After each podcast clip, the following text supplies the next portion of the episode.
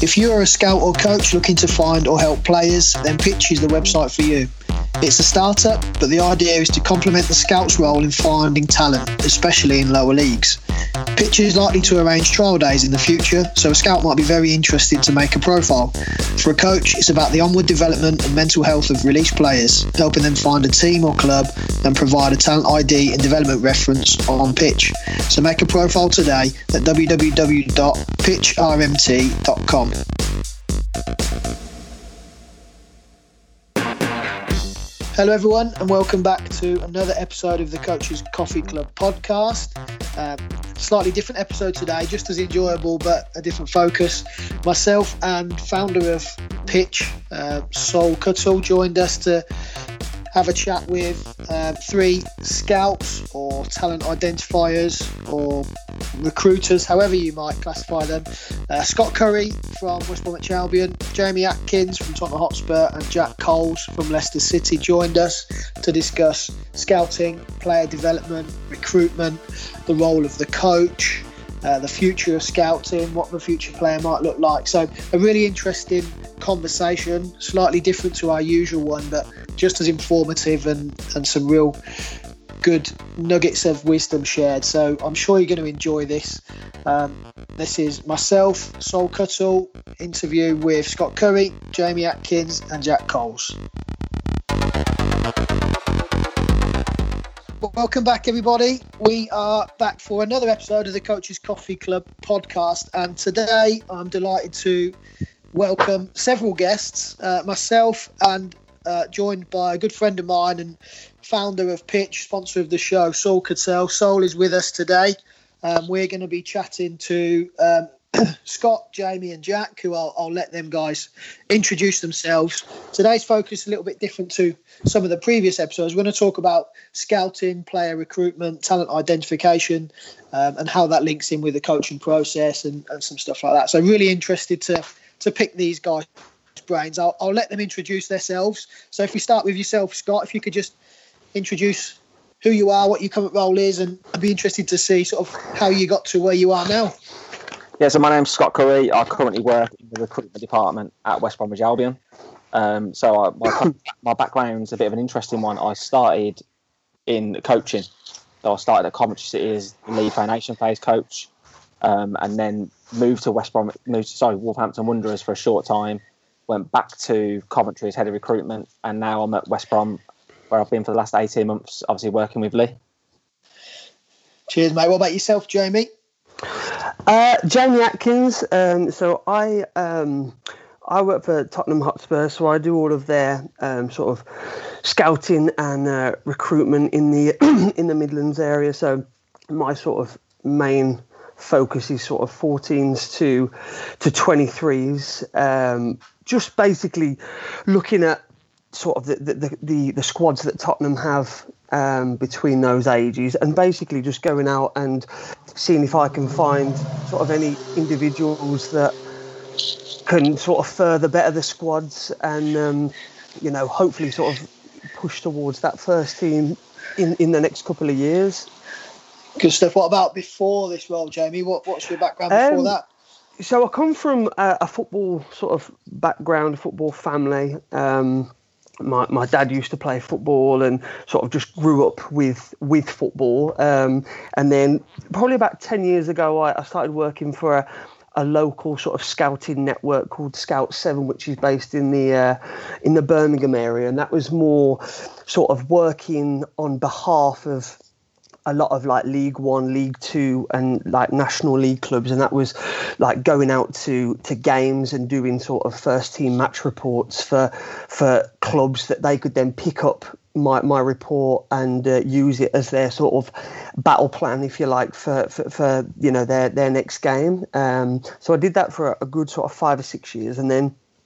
Um, I went to Sheffield Wednesday, so I was there sort of first team um, first team sort of match reports. Um, so I used to sort of directly work with like the, the manager and, and, and, the assistant. And again, I'd sort of go to, to first team games in the championship and um, put sort of battle plans together again, as I say, as to, you know, uh, clubs that they were going to be facing in, in the next couple of weeks and watch their games and sort of see how they play, see how they set up. Um, and then sort of just have my own little spin on it, you know, in terms of you know what what I think the the team should po- possibly look to do to sort of win the game or areas that they could maybe like nullify attacks and stuff. So um, it was it, it was uh, you know I did that for a good two two or three years, which was which was great because obviously that was first team stuff um, and whatnot. But as I say the last sort of four or five years, I've uh, I've been at Spurs doing sort of academy stuff, which is uh, which has been great. To be fair, I enjoy it. Great stuff. Appreciate that. And how about yourself, Jack? Yeah, hello. Um, my name is Jack Coles. Uh, I work at the moment with Leicester City Football Club, and I'm uh, an academy recruitment analyst. Um, so probably my role is uh, primarily around using match footage to provide reports for players that uh, we're identifying for the academy, uh, and to try and develop um, systems for an effective use of um, some data uh, and then some other metrics to help us decide if players are going to be good enough to bring in and, and etc. Um, but I've I've coached in the past. Um, I started off as a coach at um, uh, for youth team at Leamington FC, which is a non-league team in in Warwickshire.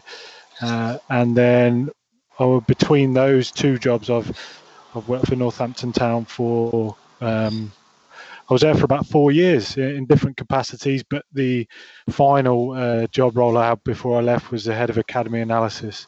So um, that was much more around match analysis um, and tactics and working closer with a coach to try and produce a program for the players to assist their performance. Uh, so not so much around recruitment, and then Leicester City was was sort of full on recruitment, but the the skills I use in my Leicester job, I, I probably got in the Northampton role around videos.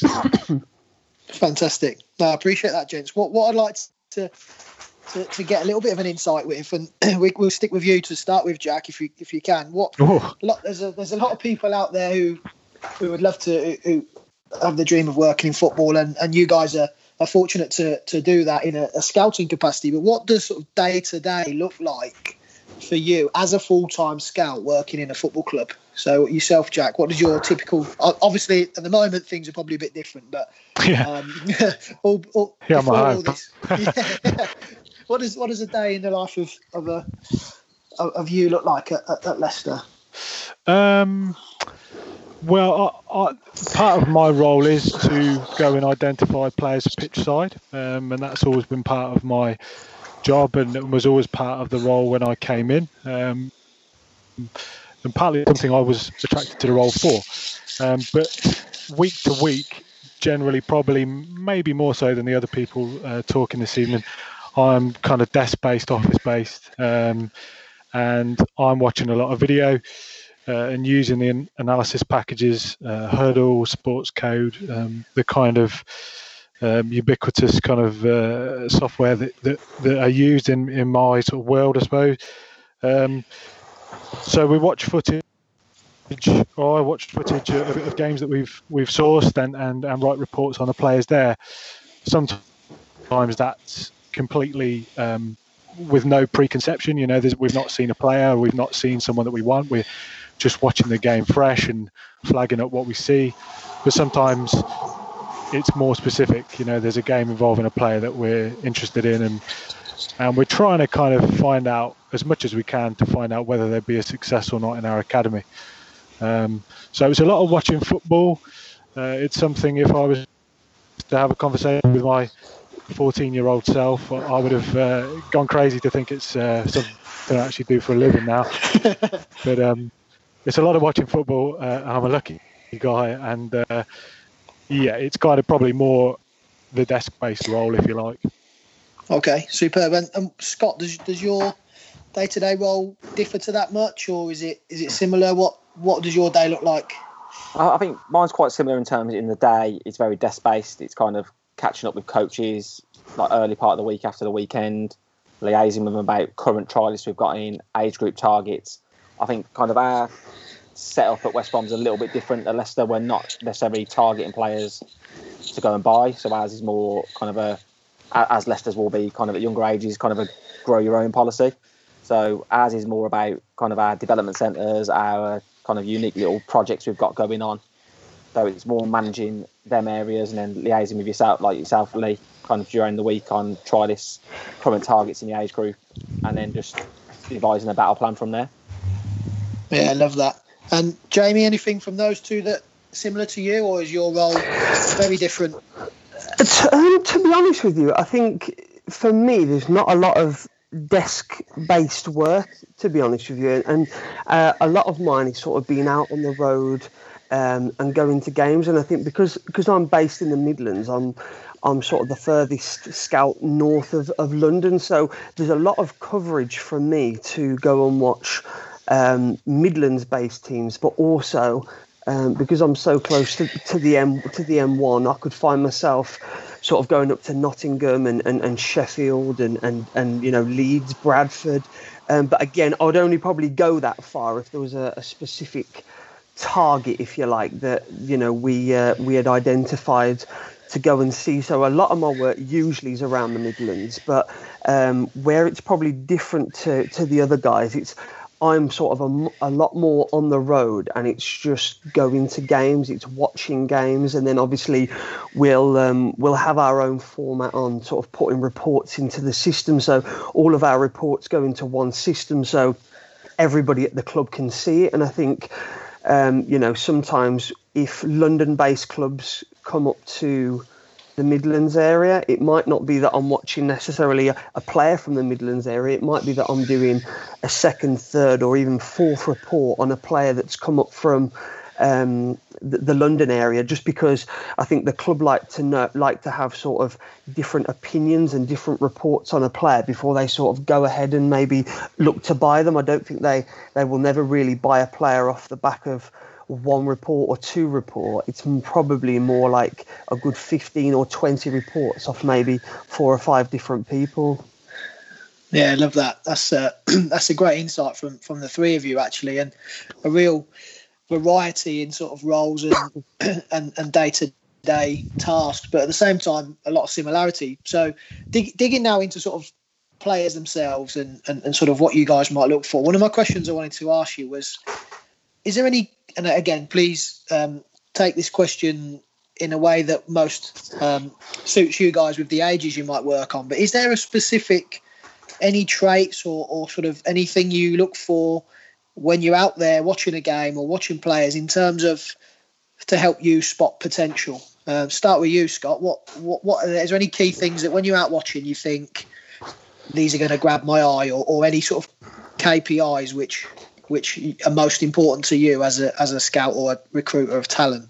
I, I think the things that I'm kind of immediately drawn to is kind of his technical ability, and then kind of his athletic ability. So not necessarily is he the biggest, strongest, quickest, but does he move well? Can he get around the pitch? You know I mean? Is he agile? Can he look after himself on the pitch? They're, they're, the, they're the two things for me. And I think one that's really grown and developed lately is kind of the player's personality, which I know is kind of hard to watch in a game. But I think little things, little key triggers you can watch his temperament, kind of how he reacts with his teammates, how he communicates with his teammates, and I think there's some some big ones for me. I think his technical ability is important because he's coming into an elite environment and he has to have some ability on the ball. But I think kind of physically and your personality traits are a, a big one to me as well. Yeah, I love that. Jack, anything different from you there? I know you you might sort of be watching specific players, but what are the key things that you're your sort of must haves or or or key areas for for those you are watching? Um, yeah, I mean, I, I, suppose it comes led from a, an area of kind of individual bias, and you know, I know that's obviously in football and the scouting that can be be a difficult word, but I think I think most of us have got biases around the kind of players that we like and you know, for, for example, I, am always looking for kind of underdogs, and, and, because I like the idea that you can develop them. And um, I, I, suppose that is the sort of stuff I take to a touchline because it is hard to, to remain objective when you're there. But I look for um, probably dribbling ability, dribbling strength, drib- the amount of times he's attempting to dribble, if he's um, if he's successful or unsuccessful. For me, depending on the age he is, is, is a different story. But certainly for younger players, I'm probably a bit fixed because I went to a, a tournament uh, at the foundation phase yesterday to look at some players. So I'm probably thinking more about them, but um, certainly dribbling as a, as a big one. Um, and then just the amount, uh, the, the quantity of their technical actions. Again, whether they're successful or unsuccessful, to me is, is, is a separate conversation about uh, when they get older. But I think for a lot of raw talent, uh, if you're looking at grassroots or something, it's just the amount of times they're doing something. And if they're playing a a bad pass and the pass doesn't pay off. They were still in the space to play that pass, and I think there's an interesting uh, approach with players who can remain in the game despite things not coming off. Um, but I mean, again, it is it is hardly because I work from under nines up to under 17, so the it's hard to qualify everything I say with the necessary kind of uh, caveats. But but broadly, I enjoy looking at players who can dribble, uh, and players who are involved in the game a lot. To summarise a, uh, a ramble. Yeah, yeah. No, I like that, and I think something we spoke about on previous podcasts with with coaches is around intention over outcome. I like, like you said there. For sure. Are they continuing to try things? Are they positive? Are they even if things are not going right, or it might just be the execution, but the decision making was right. I, I think that's really important. What, one thing I was going to ask you, um, Jamie, Jack touched on it there with your sort of role. When does potential, uh, sort of at what age or stage does potential start to switch for you towards performance? Because um, I guess if you're looking at a 23 year old player, although they're still a young player, but there has to be elements of the performance and success and, and continuity rather than just he's a promising player. What are your thoughts around that? When does that start to shift for you as a, as a scout? Um, to be honest with you, I think when when I when I watch games and and and, and especially nowadays, a lot of clubs. I, I can't speak of probably outside the Midlands just because that's my area, but a lot of a lot of clubs are now filtering younger players into their sort of under 18s and their under 23s. Sure. Um, so naturally, when you when you see, you know, a, a, a, good 14, 15 year old in his own age group, I think you start to see the potential when you actually see them playing with older players and i think a lot of it comes down to the, the consistency as well like you know at the, at the end of the day these these boys are you know 16 17 18 they're playing under 23 football now. They're playing with they're playing with men um, who are obviously a lot you know physically stronger and more developed than they are. Um, and, and and for me, I think I think it's it's more about the consistency for me. Can can you watch a player play in an age group that's probably stretching himself a little bit, but if you can see the consistency there with the player, I think that's when you sort of see the potential in the player. Yeah. And is that that must be quite tricky for you to find out whether players are at a, at a level which is stretching them, or is it their own? That must be difficult for anyone as scouts. If you're just watching a game, sometimes it's hard to realise is a player playing out of their comfort zone, whether it be physically or whatever, or are they? That must be a challenge. I think. I think. I think. I think because of of, of my work with Spurs, because I've done it for five years now. I think over the five years, I've been able to watch players who were 14, 15 at the time, who are now probably 17, 18, 19, and you actually see their development from age group to age group. Now, naturally, the older that they get, if the club thinks that there's promise in them, or if you think, oh, okay, yeah, they're slightly different, they stand out. The better ones, as the famous saying sort of goes, you know, the cream always rises to the top, and and you always see the better players playing ahead of themselves. You'll see, you'll see them being pushed, playing in a higher age group, maybe playing out of position in their own age group, because they probably can, not because it's their favoured position, but you always notice little things that you think that's where the potential is because they're they're they're they're able to play in a higher age group, but also they can play in different. That you know, a coach might throw them into a different position, and they'll be able to cope with that straight away. Whereas some boys, you know, unfortunately can't. Yeah, Scott, I was gonna I was gonna ask a question along those lines. You might be good one to kick us off on this because of the, the structure in in your club and and also your your previous roles as a coach, but how like Jamie touched on it there, but how can coaches best help their talented players? What are your opinions on that?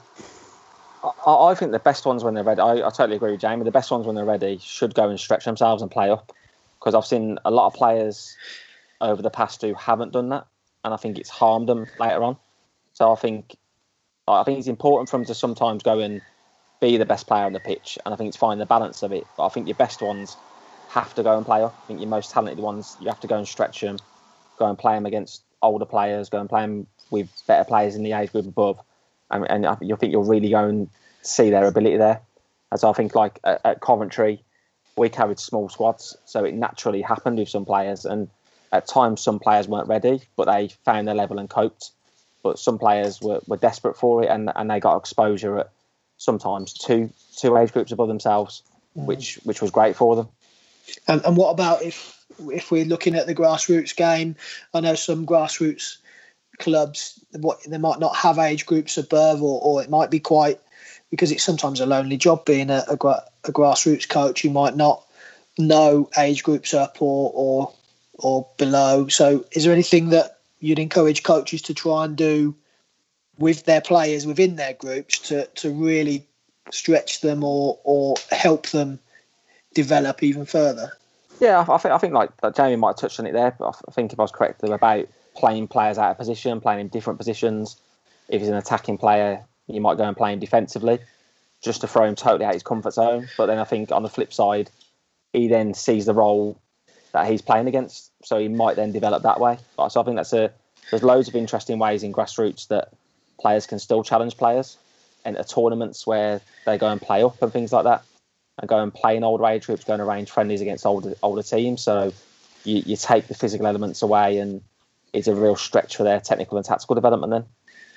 Yeah, excellent, Jack. On on that one, uh, Scott mentioned about playing out of positions and stuff. What are your opinions on early specialisation with regards positioning, or do you think uh, all-rounded development is, is more important from a sort of if you're looking at player potential and and sort of that elite player. What do you reckon is mm. is a um, yeah? I mean, I suppose it's a difficult question. I suppose I will not answer it because no, I, I think that you've got because talent development is is non-linear to some extent. You, you, there's a, there's a big element of randomness in there, um, and I know that of of examples of successful players who've come out of 442 systems, you know, hard 442 up every age, you know, and, and, and just kind of beast and own that, that position within that system. Um, and then, you know, probably most listeners would would be faintly aware of the the Dutch idea, or obviously it's spread around a bit now, but players playing all over the pitch and, and doing what they can in every position. I think that different players for different needs, really. If if you're a grassroots coach and you think that I'm not sure your your first consideration should be how can I make this player kind of in the shop window. I think your your best idea is to do what's best for your team and, and best for the player. Um, and I think that good players will be what Jamie was saying. You know, I think the cream will, will rise to the top, or you, you, you would certainly hope so. Yeah. So what what about on that one, Jamie? What um what would you recommend to any coaches that, that do have a very talented player? Is there would you be pushing them in a certain way, be it play getting their players at the highest level, or is it around um, just challenging them as much as they can, or do you recommend they contact local clubs to, to get players exposure? What what what if a coach has a really ex, a really, they can ring uh, me, Lee. I'll give them my telephone number. Sorted. I think, um, to be honest, I think, I think again, I think Scott touched upon it briefly. I think, I think what, again, I'm only talking Midlands based, but I know, I know a couple of clubs in that are grassroots football. They they naturally have now affiliations with um, professional sides. So I know, for instance, Aston Villa have a have a um, sort of a link with uh, a, a, another team in, in Birmingham that's grassroots, and then and what happens is any any good players that show promise at a grassroots level Villa sort of have that first sort of refusal, if you like, because they're they're linked with the club to actually have a look at the player. Um, I think that's happening more and more now. That sometimes you, you might not have enough scouts to go and watch all these games. So by having affiliations with grassroots clubs, I think actually is a great idea because you're you're linking a professional name to a team that um, you know might produce a player or two or have good players, and and I think that's how you know some clubs do go about their business because at the end of the day, not every club has you know money to spend on on players, so they have to find the next best thing of of of sort of you know finding young players to bring through from from an early age, which is a great idea. Yeah, yeah, yeah. It's yeah. becoming more and more common, is it? What What are your thoughts on that, Scott? Is that the only I mean, way, or is it? No, we we operate quite. That, that's quite a substantial part of our recruitment plan. So we we work with kind of oh, let me let me get my maths right now. Six grassroots organisations who are kind of all inner city based, all kind of providing local boys opportunities to play. And, and, and the club, the West Brom, have done that for a number of years. They actually two years ago, and it wasn't my project at all. It was a previous head of recruitment they set their own grassroots club up in kind of an area which had had no football club. So they made the, devised the plan like so Albion, which has now got under sevens through to under twelves, and it provides kind of local boys within the area an opportunity to come and play football, kind of with a, a big link to West Bromwich Albion. It's free of charge for under sevens to nines, and in a reduced rate, kind of the, the rest of the age groups, and that's largely funded by the football club and I think we've we've signed. It's kind of a growing project. There's two boys that have come through it, with a number of boys then kind of in our development programs, and it's it's a really interesting project to kind of see how it grows over the next few years. Yeah, I like that. Just speaking around grassroots clubs and and and pathways. What what are the pathways like now? And has it has it changed over the over the past few years? Now, pathways I might mean maybe route routes that players can find themselves with a, a professional career or or a contract at a club. Uh, is other routes uh, pathways any different to what they used to be? Start with with yourself, Jamie. What are your experiences of that? Um, again, only only over the last five years because of, of, of doing this, um, I I would have to say that I'm not necessarily entirely sure, and I think again, just touching upon what we spoke about um, previously, that I think the, the the pathways now. If you think about how many kids want to be professional footballers, I'm I'm definitely of the advocate that yes, you have your sort of position that you prefer to play, but there's so many players that want to come into an academy setup and be professional footballers that I think that it's it's vital that yeah you have your position that you play but from time to time you might just be thrown into the deep end to play in a different position. And, and and the reason why I believe that is because what happens if that club that you're with, they sign a player and they see maybe more potential in that player, they might then see you maybe um, not as a striker anymore. They might see you as a, a number 10. They might see you as a winger. So I think the more positions that, that you can play, the better because I think you're giving yourself a lot, lot more opportunity, to be honest with you.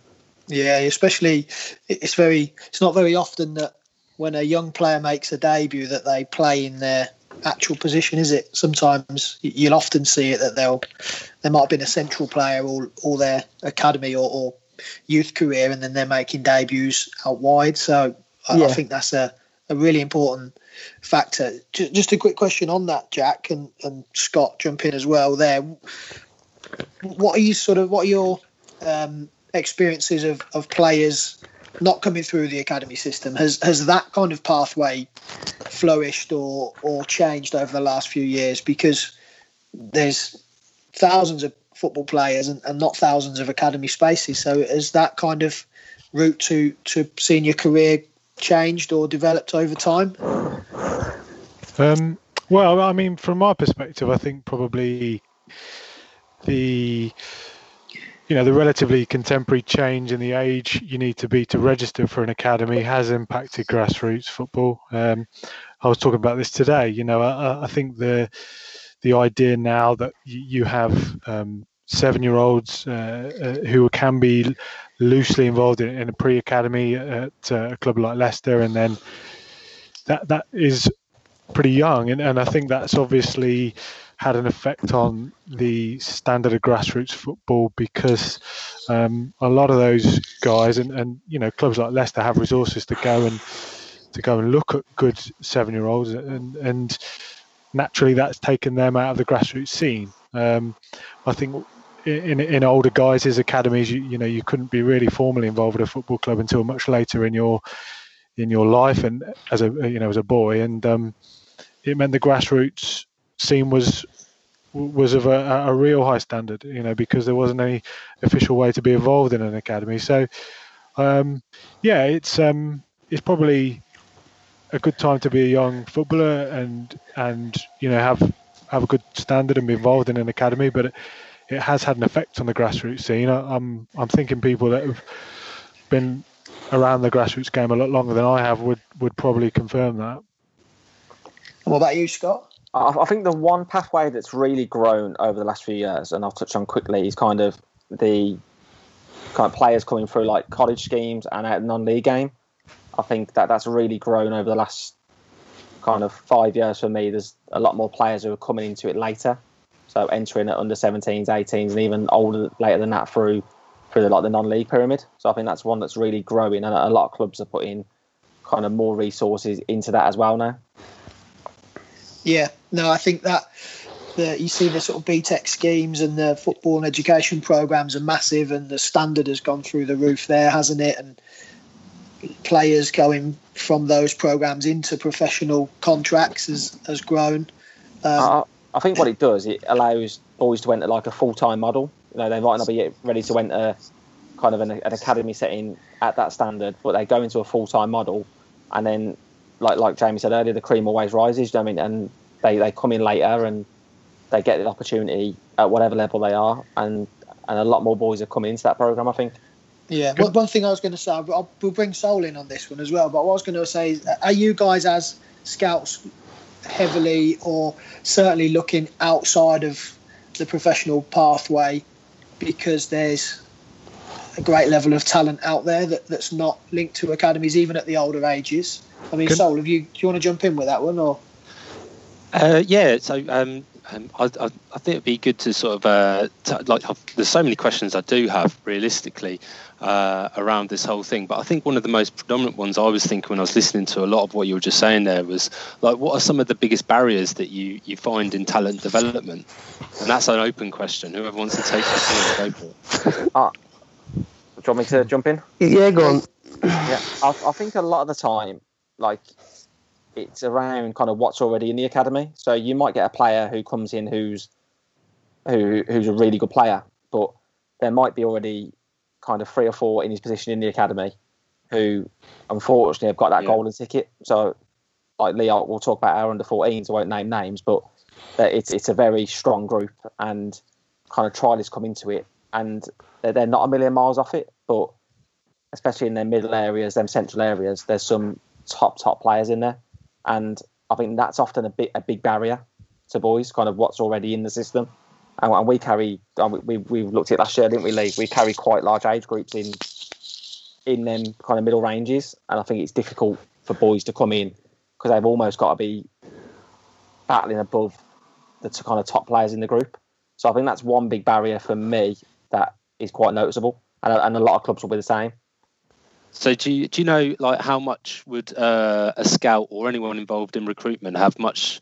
Would would you measure anything like personality? Because I think it was mentioned before, and is that something that you guys would ever consider? Um, I, I, definitely think so. I know we, we've our kind of sports psychologist at the club.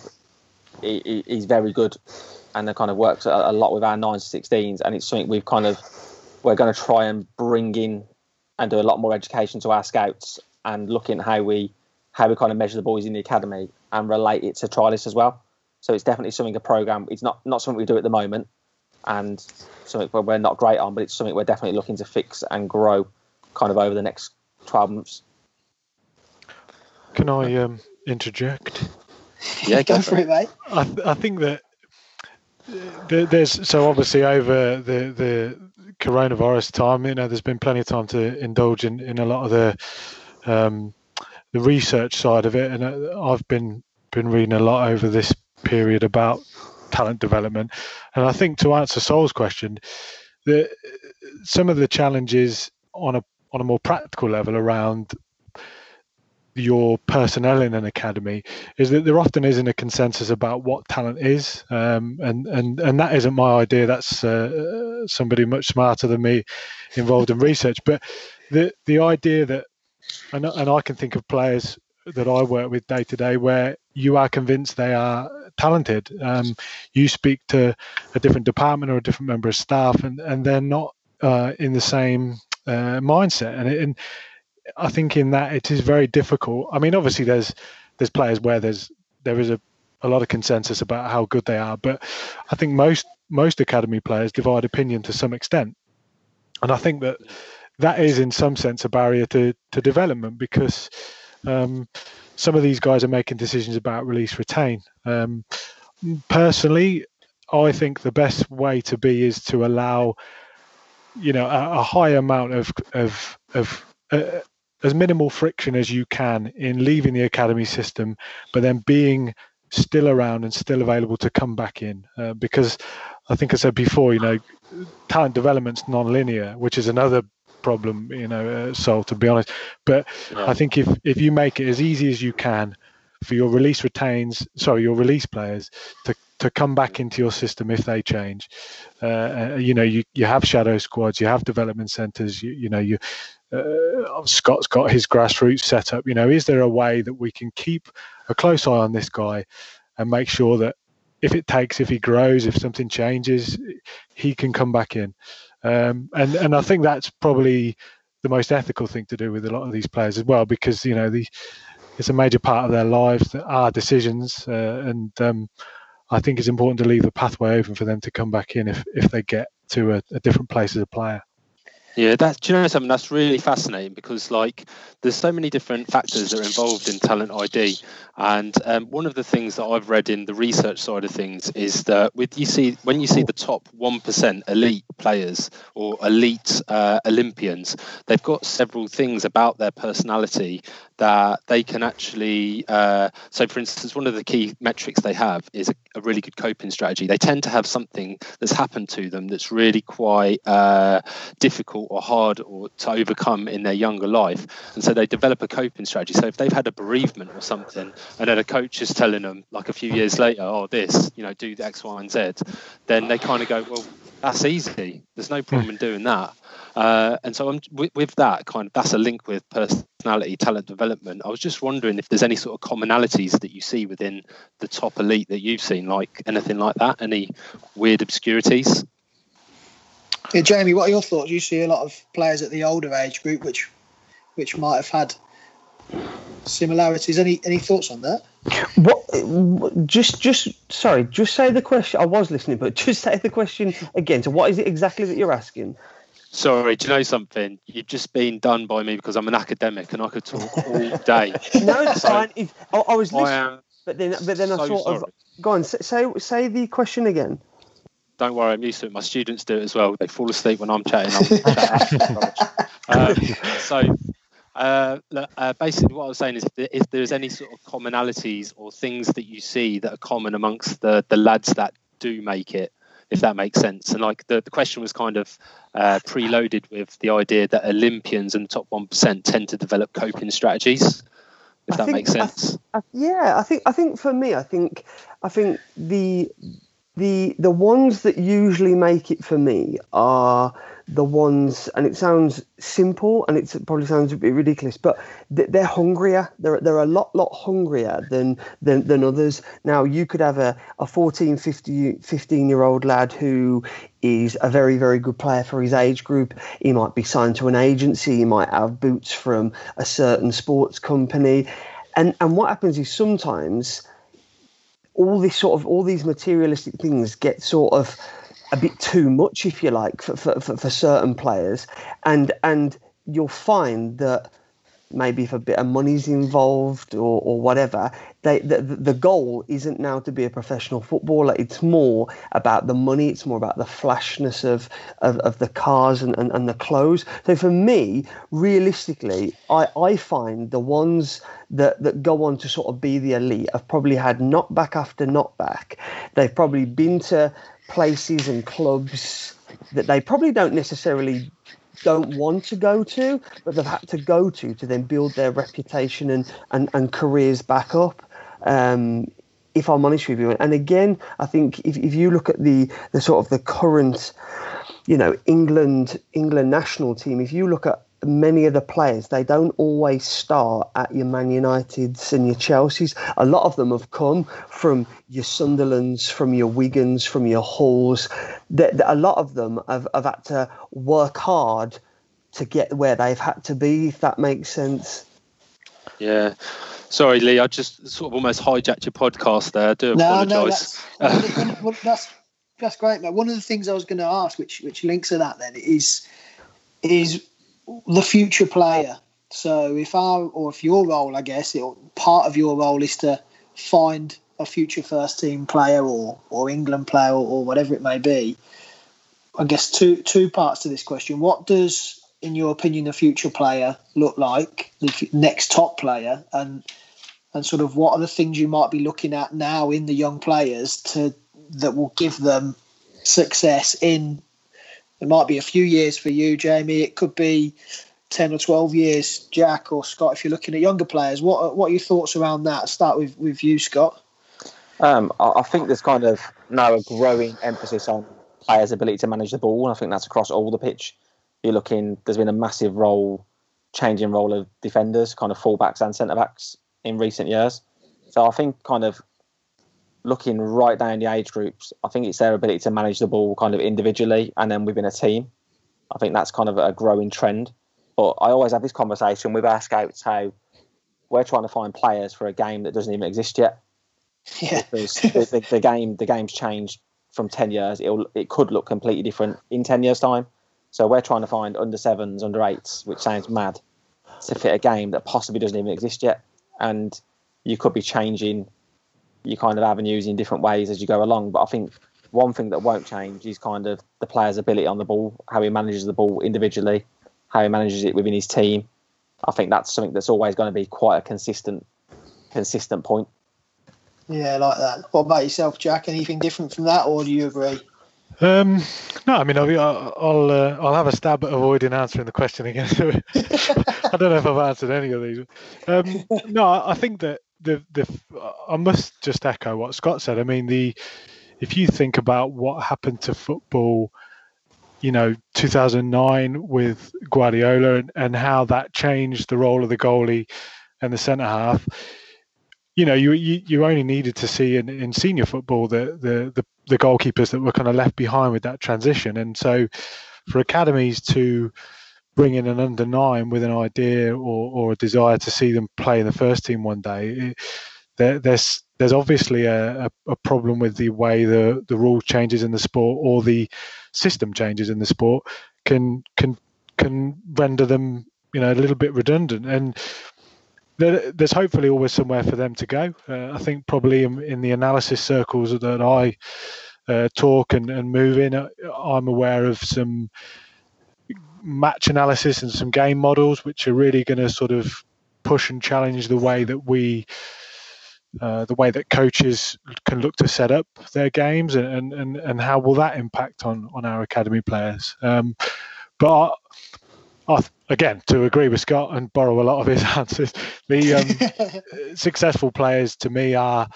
are, are technically very good, and and um, they're not too hard to spot as well, which is which is also very helpful to scouts. But um, I think things like press resistance, uh, you know, with, with you know, there, there's a there's a heavy kind of push on on pressing systems and in first team football. So players who can kind of retain that ball under under pressure and, and, and do something clever with it are, are always going to be uh, helpful to clubs and, and hopefully for the next uh, 15 years at least. yeah, Jamie, you're, you're obviously looking at playing slightly closer to the first team in, in age wise. What what are the things you're heavily focusing on right now or, or when football gets back underway across the board? Is there anything as a specific need for you? To be honest, I've, I've, this is something for now, but it's also for the future, and it's, and it's always one thing that I sort of um, sway towards every time that I, watch a player, and, and, that literally is, you know, you, will see a player and he might stand out in a game, and and and for a kid that's 13, 14, 15, 16, you know that because of their age and, and maybe who they're playing against or positions, they're not always going to be consistent. There's no way that a kid that age can be. So what I tend to look for is when I see a player, is what more have they got to come? Is, is this player the finished article, or how can this player develop more? What, what more has he got to give? Because if you're looking at a great 14, 15 year old, and I've seen many of them, but by the time they get to 17, 18, what happens is they they they are now no longer the best player on the pitch all the time. They're now they're now no longer the, the strongest, most powerful player on the pitch. So usually those sorts of players get found out. So that I, I, tend to watch players from a younger age group, 16, 17, 18, and if I watch them for long enough, I'll I'll notice straight away as they're playing with higher age groups what more has this lad got to give? Because if he get if, if he if he gets to the age of under 18 and he's playing with people his own age, but he's now not probably shining like he was two or three years ago. Is, is, is, is, he, is he physically done as a footballer? Is he technically done? You know, is he aware of his game understanding? You know, what more has this individual got to give to be an even better player? So that's the one thing that I always stand by, to be honest with you. Yeah, I like that, and, and that obviously that's a bit of a gut feeling, I guess, isn't it? And, and coming with your ex, your years of experience to to kind of it's predicting the future or trying to, isn't it? It's a really difficult thing to do.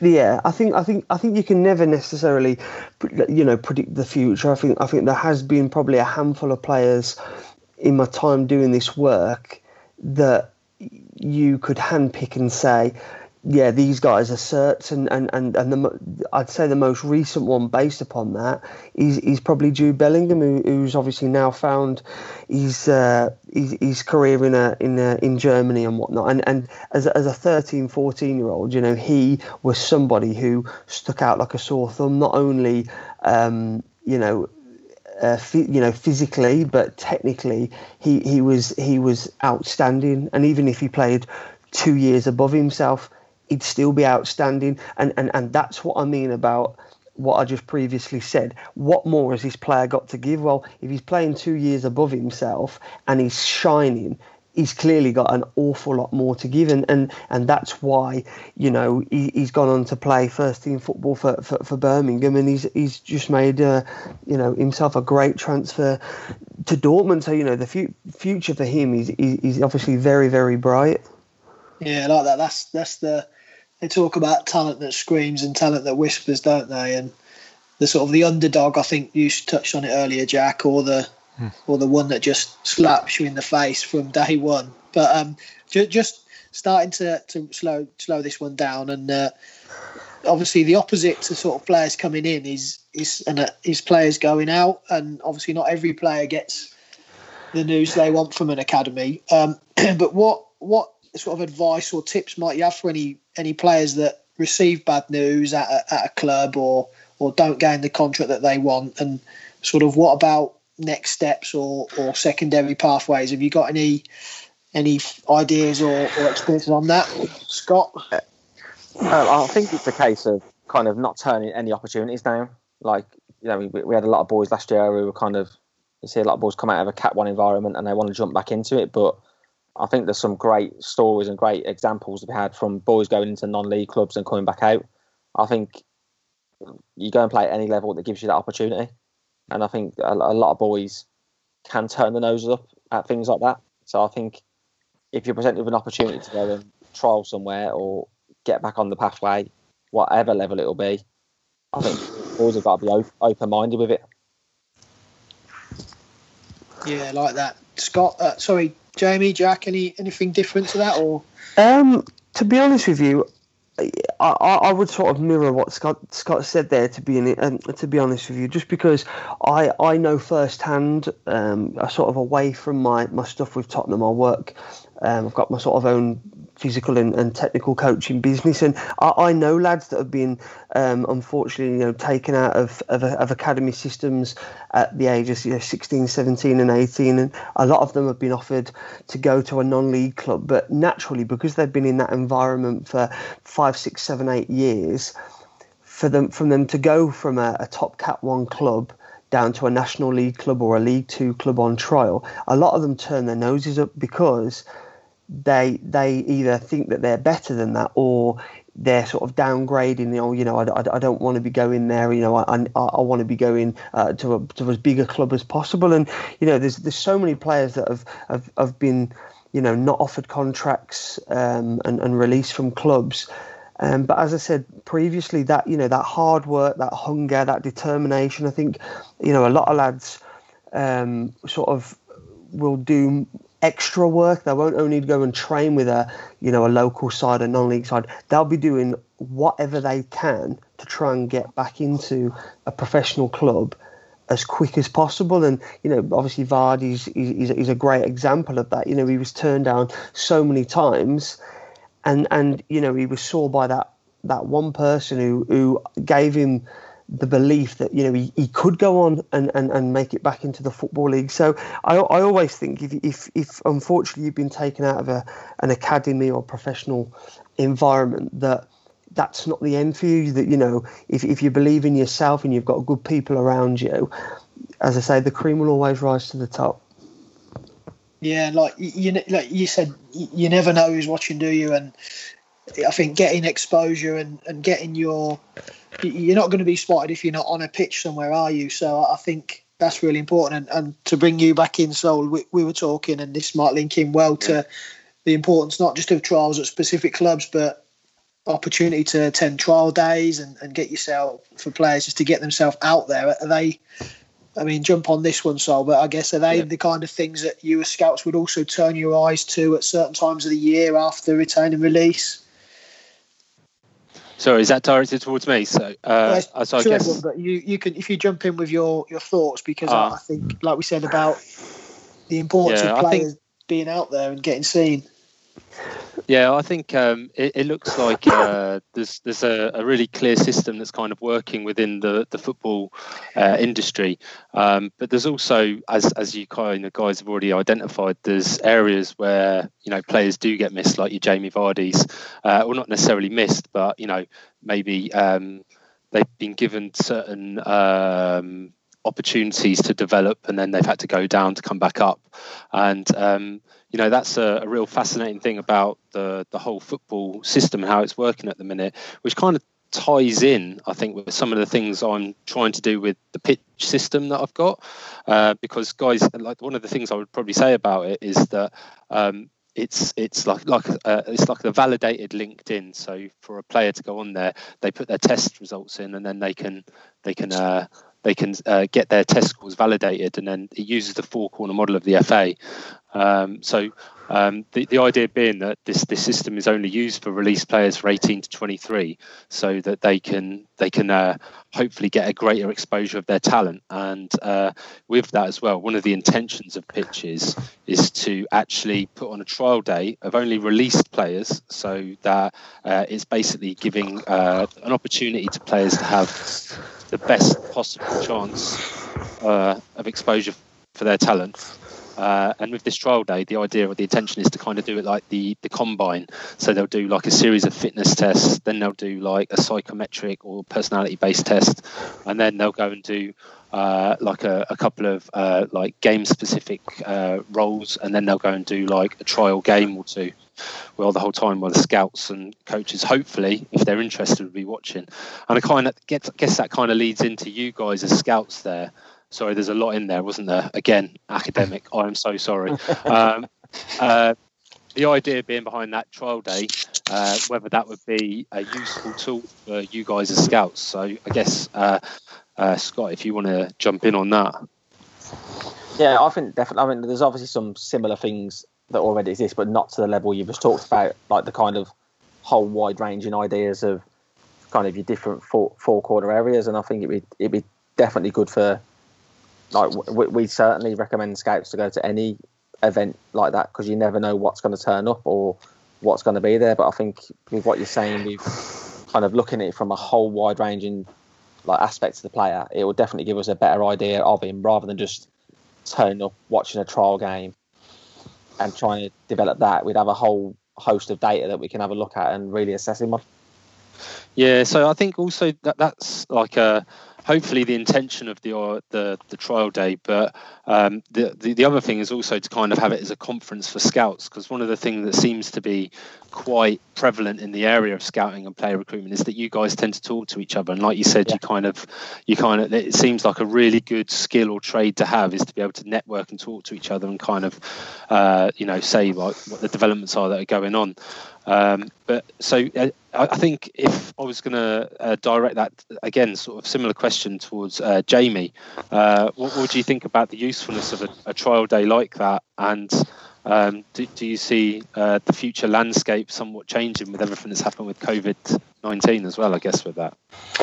Um, to be honest, I think the trial days, I think they're they're a great shout because again, there's. The, you you you could you could pick up a player um, from there. I think I think from from working in a club now for a while, I think you know both the other guys will probably agree with me. It's very very rare that a club will will release a player that other clubs will be shocked by. And what I mean by that is naturally, again, the, the, the better players will have those pre pre sort of scholarships offered to them early, and they'll be made sure that you know they they do not leave that club. I think I think for maybe your not lower end, but if you're a, a League One, League Two club, I think that. Um, trial days I think are great because again you know come back to sort of money obviously not not a lot of clubs have have have money to spend um, and and for a scout to go out and be able to watch 22 free agents on a football pitch and be able to probably identify areas that that specific age group are looking for I, th- I think it's brilliant. I think from from my own sort of knowledge and, and, and expertise over the last five years. We don't tend to do that with Tottenham. And again, I think that that goes back to, rightly or wrongly, by the way, but I think it goes back to, you know, why would why would Tottenham maybe take a boy that's been released from West Ham or um, Chelsea? Because if they were if, if if they were truly a top top player, then Chelsea and, and West Ham wouldn't be wouldn't be releasing those type of players. Um, and again, as I say, that's that's not necessarily my own opinion. I think that's more of just a, a club sort of philosophy that that they they will already have probably the best players from the this sort of catchment area around London. They'll always be on the lookout for better players, but very rarely would they take a player that had probably been released from another club. But again, I think that's just because they're a top Cat One club. Uh, as I say, if you're if you're maybe a, a Cat Two or Three club, I, I could totally understand why why you would um, you know want to go to something like that. hundred percent.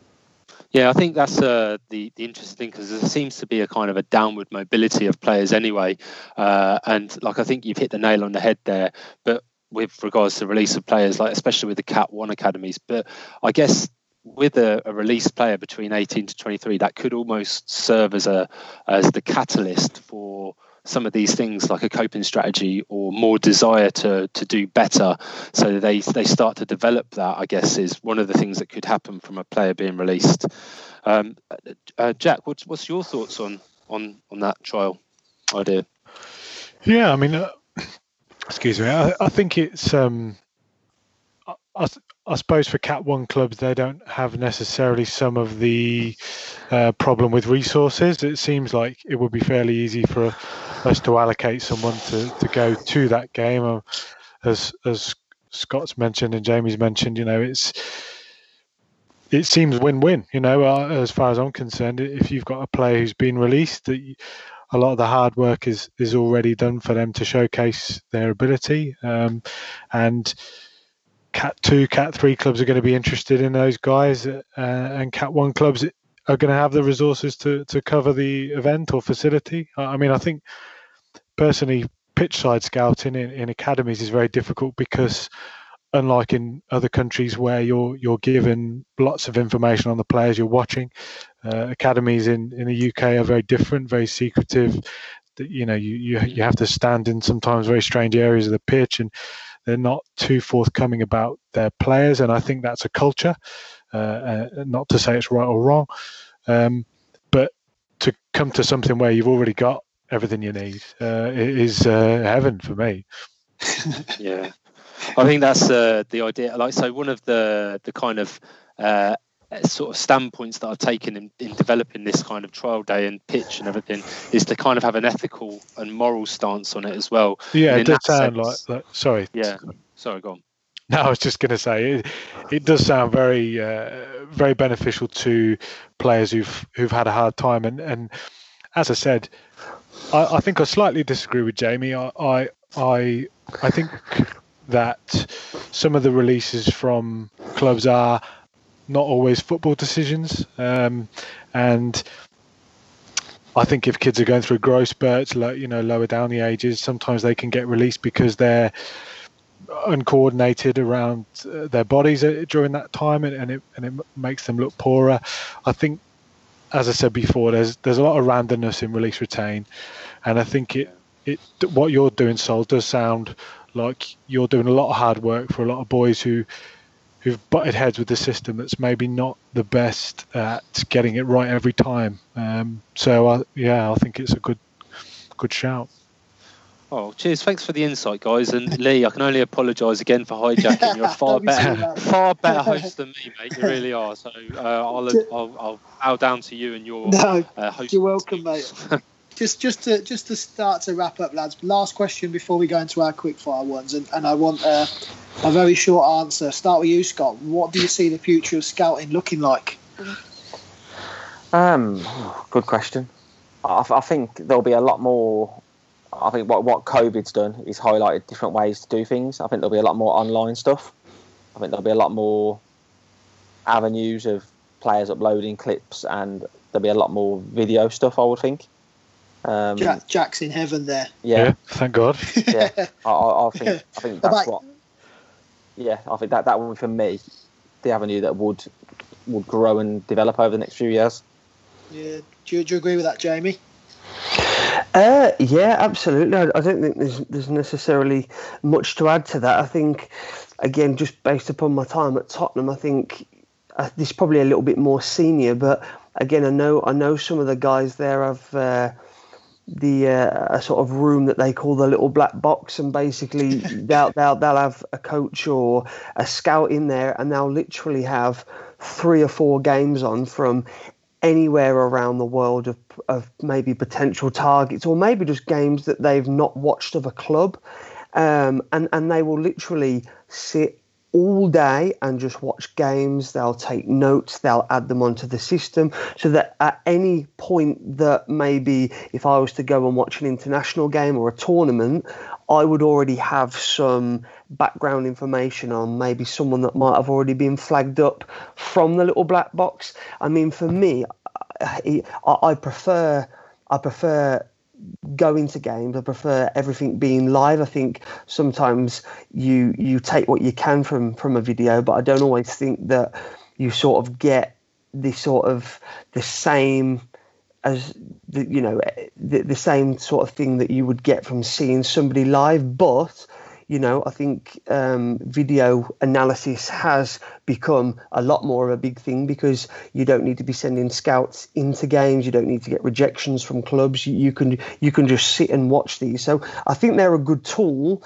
But again, I think for me going forward, you always have to have scouts out and about who are actually watching games. I think I think to be able to identify a top talent, and if you're especially again at a Cat One club, if you're on about and you're seriously on about buying uh, a player and spending money on them, I don't think that you can afford to to have done your homework via video. So um, a, a mix of both for me. I think videos are good, but I think you naturally have to back it up with actually being there live, and I think you get to uh, more of a feel of the player as as well when you're live. Yeah. Uh, do you need to answer that one, Jack, or are you are you firmly fighting the flag for statistics? No, no. I, I think I'm, i want to keep it short because, uh, um, but yeah, no. I, I, I think um, Sevilla's uh, football guy, Monchi, the director there, said he's never signed a player that um, he'd only seen on video, but he'd never signed a player that he hadn't seen on video. If that, uh, if you can sort of pick that one apart. So yeah, yeah. there's there's an idea that yes, I want to see them on video, and I also want to see them live, and not. Uh, pitch side scouting is part of my role. You can see things at a game that you can't see on the video. You can see things on video that you don't see at a game. So I I, I think um, I'm professionally obliged to say combine the two of them and, and uh, discover your talent that way. Great stuff, right, chaps. I, I do appreciate your time. So this is the last three questions, and we'll make them as as quick as you can. We'll go Scott, Jamie, Jack in that order. Ready? So, Scott, start with you. Best Premier League player of all time. Oh, Wow. wow.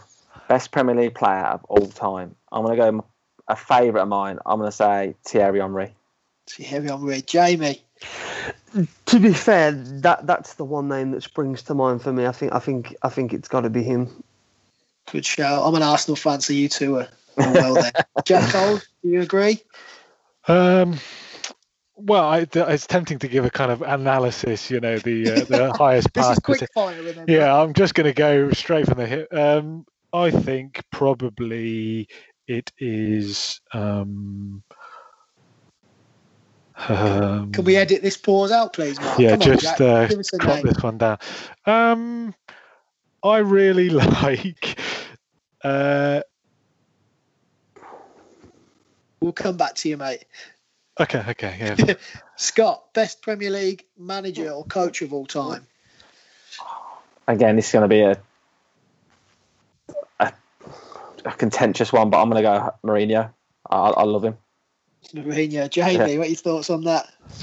Um, I li- yeah, I like him. I think I think Mourinho's good. I think I think when he first came to Chelsea to where he is now, I wouldn't necessarily say he's he's you know the special one, if you like. I think when he first came, I think he was he was outstanding. But I do think that.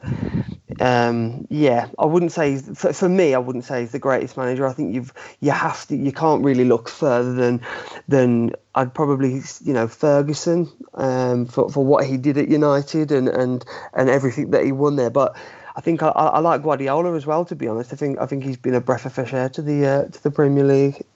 Some good shouts there. Jack, have you got a player and a manager for me yet? Yeah, two for one. Yeah, I'll. Uh, I'm going to go Paul Scholes. I just, hey, you know, it's uh, it's happened. I've said it, and I think Ferguson has got to be a guy, hasn't he? He's uh, absolute royalty. Like. Guardiola's nice, but hey, you know, Yeah, yeah, he's got to do a few more years, hasn't he, to get up there? Yeah, Sir Alex. Uh, last question, and we always ask is I did prompt you, so I hope you you got your notes ready. Uh, your all-time England eleven, starting with you, Mr. Curry.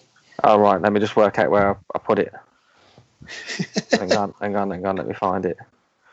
I'm glad that Sorry. everyone's prepared this already because I've Yeah, I've done the same. It was probably the best part of my day. To be honest. right. I, I went, and it, it- I kind of kind of stuck to players kind of within my kind of football era. I didn't really go back mu- much before that, so I went kind of Joe Hart in goal, and then a real. I, I put this in my friends group to be fair, and I got hammered for the right back, but I went Trent. He just, I think he's a brilliant footballer, and I know he's not done much in an England shirt yet, but I think he will. And I know everyone was battering me saying Gary Neville should have gone in there, but I think Trent Alexander-Arnold is the modern day fullback at the moment. Kind of the back, back rest of the back four. Then I went Terry, John Terry, Rio, and Ashley Cole. I went a midfield to a Gerrard and Lampard. Um, then I went Beckham out wide right, Sterling wide left, and then Rooney in behind Alan Shearer. It's not a bad. That's not a bad team. Uh, Trent Alexander-Arnold has been mentioned before, mate. So you're not Okay, the only one. I'm not the So, only one. Jamie, what is your eleven, mate? Uh, again, I'm probably realistically looking at sort of late 80s up to present. So again, you know, I'm looking David Seaman in goal. Um, I think I've got a back four, so I've got Gary Neville, I've got Rio, I've actually gone for Terry Butcher, and I've got uh-huh. Ashley Cole, and then my four-man midfield I've got Beckham, I've got Gascoigne, I've got Scholes, and I've got John Barnes, and then I've got a front two of Shearer and Lineker. And to be honest, I could have I could have threw a young Michael Owen in there to be honest, but I'll, I'll, I'll, go for I'll, I'll go for I'll go for Lineker. That's a, that's a strong lineup, mate. That is. That's a good one, Jamie. what about yours, Jack? Yeah, well, I've um, you could probably guess the year I was born with this. I, have sort of like Scott. I've tried to stick with players I've seen, but there is a couple of honourable mentions. I've got Shilton in goal just for sheer longevity. Uh, I think he's the most capped England guy out there, so I'm happy with that. Phil Neal at right back because he was born where I was born. So it's just a, a compassionate uh, inclusion. And then Terry Ferdinand at the back, Ashley Cole left back. Uh, the rest of the guys, it's, it's a one as the rest. The one holding mid is Michael Carrick because I think he was criminally overlooked as an England player, and I'm I'm bringing him into the big the big team here. I'm going to try and make up for that. Um, this is controversial. Joe out on the left because I've just had to had to crowbar him in. uh, Beckham on the right. I mean, no one's going to argue with that. Lampard and Scholes as your centre two, and then Rooney up front on his own doing the business. Fantastic, gentlemen. We could talk for days about whose team would win but that's for uh, I know it's late. And uh, I really do appreciate your time. Thank you, Sol, for, for joining us. Also, it's been an absolute yeah, cheers, pleasure to to dig deeper into scouting, and I wish all you guys the best of um, luck when we get back out there, and, and hopefully you can be back beside a football pitch in no time. Thank you very much. Cheers, Lee. Thanks, guys. Thank Cheers, you. Lee.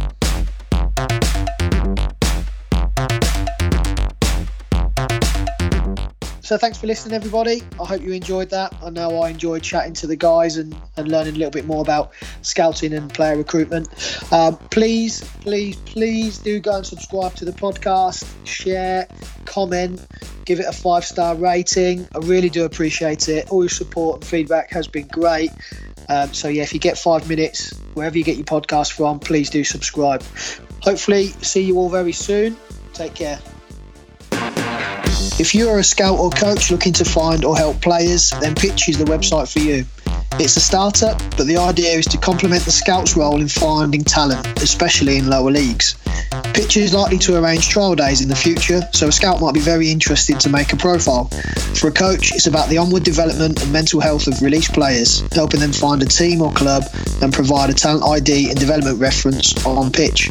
So make a profile today at www.pitchrmt.com.